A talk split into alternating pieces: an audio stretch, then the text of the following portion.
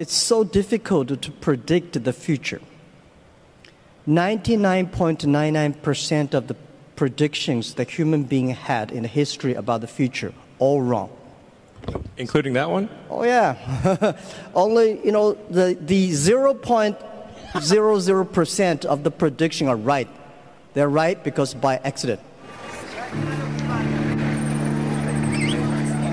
What's up, lovely people?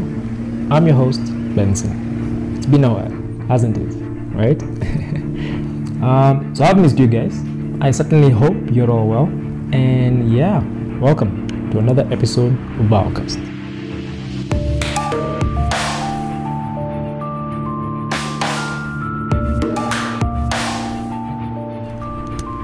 A weekly tech documentary series from Sub-Saharan East Africa.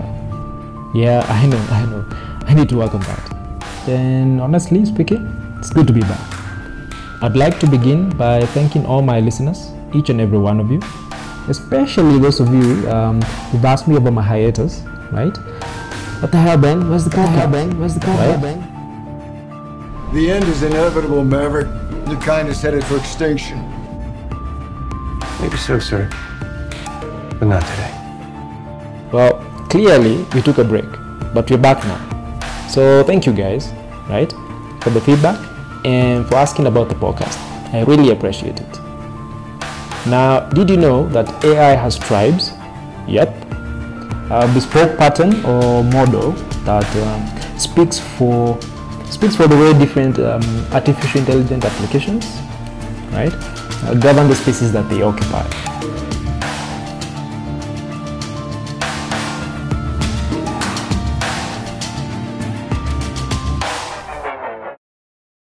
What is consciousness?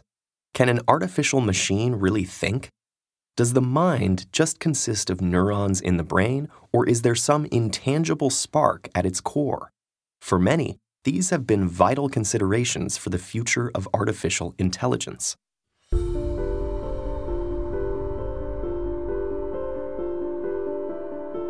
How close are we to controlling machines with our minds? It is seeping into our lives in all sorts of ways that we just don't notice. And we're just getting better and better at it, and that is figuring out uh, using algorithms, whether computers can figure out increasingly complex tasks. And we're seeing that happen uh, in every aspect of our lives, from medicine to transportation to uh, how electricity is distributed. And uh, it promises to create a vastly more productive efficient economy. And we cannot be part of the global artificial intelligence economy or the digital economy if we are offline, if we don't have access to information, if the data is not open, if the government does not see this as our right. Leave me not behind, leave no one behind.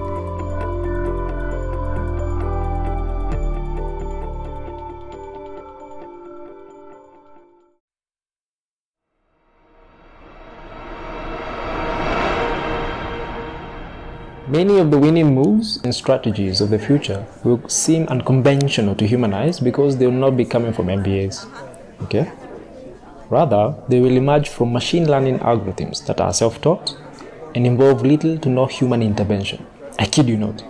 Right? And the evidence for this is right under our noses. I mean, literally. You probably keep fishing for it um, on a regular basis, right? Because it is a part of the um, the disruption the world is facing. Smartphones and search engines like Google Search have contributed the most in how we communicate, organize, and mobilize our ideas and solutions, right? People are training computers and creating machine learning models to explore all kinds of new ideas. New ways to interact. Yes. To understand the world. To play and experiment. But machine learning is pretty intimidating to get into. So we've been wondering what if it wasn't? With Teachable Machine, we set out to make it easier for anyone to create machine learning models without needing to write any machine learning code. When it first launched in 2017, it allowed everyone to get a feeling for what machine learning is all about. But now, Teachable Machine puts the power of machine learning in your hands, allowing you to save your models and use them in your own projects. So it begs the question can we trace the origins of AI innovation and where it borrows its key ideas? And is there a better way of identifying the different movements within AI?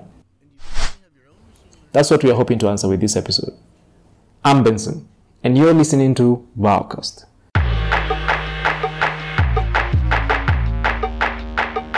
It's worth thinking about only because uh, it stretches our imaginations and it gets us to think about what our core values and uh, issues of choice and free will that actually do have some significant applications for uh, specialized AI. Uh, but uh, generally speaking, that's probably not the thing that we need to worry about the most right now. We need to figure out how do we get uh, what's already happening around us, but is just going to be more and more uh, incorporated in our daily lives. How do we get that right? How do we get that right?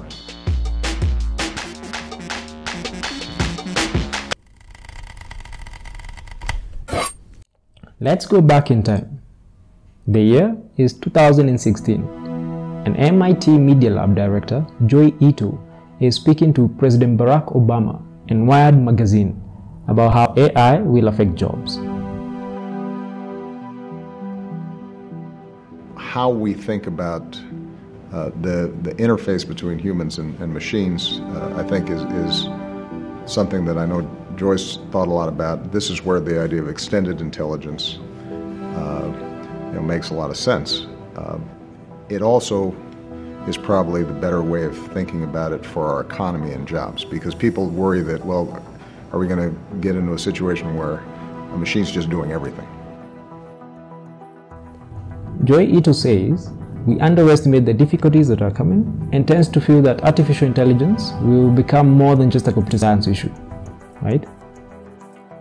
That's a concern because I think a lot of people figure that the machines will just figure it all out. Right. And they underestimate the difficulty. And it's good timing because I think everybody needs to understand it. And I think that that's, that's, a, that's, a, that's a key piece. I think it's, and we use, at, at the Media Lab, we're using the term extended intelligence because we don't think it's going to be us and an AI.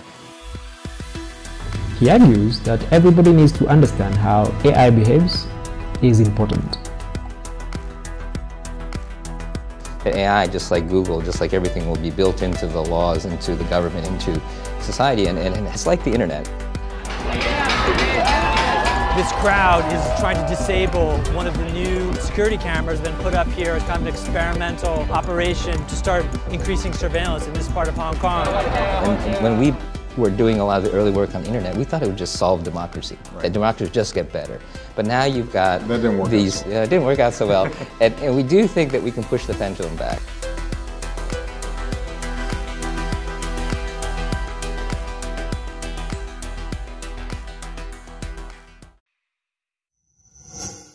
So this morning we introduced the Google AI Accra Research Center to the media. So it's a group of people, researchers and engineers, working to advance artificial intelligence and also to apply it to important problems, mainly uh, problems and challenges relevant to the context of Africa.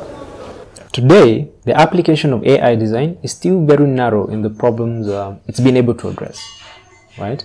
And hence the term narrow AI or weak AI. And the results so far are very surprising. Spoken about agriculture, how can we use AI to prevent certain or to diagnose early certain crop disease. We've also spoken about our interest in applying AI to healthcare. Uh, there is a huge potential in using it in education, and we also spoke about using AI to analyze satellite images in order to inform policies in humanitarian perspective or in census and uh, things like that. For now though, it's largely focused on task-oriented roles like facial recognition, um, searching and analyzing information, uh, self-driving or even autonomous navigation, right? Think of drones.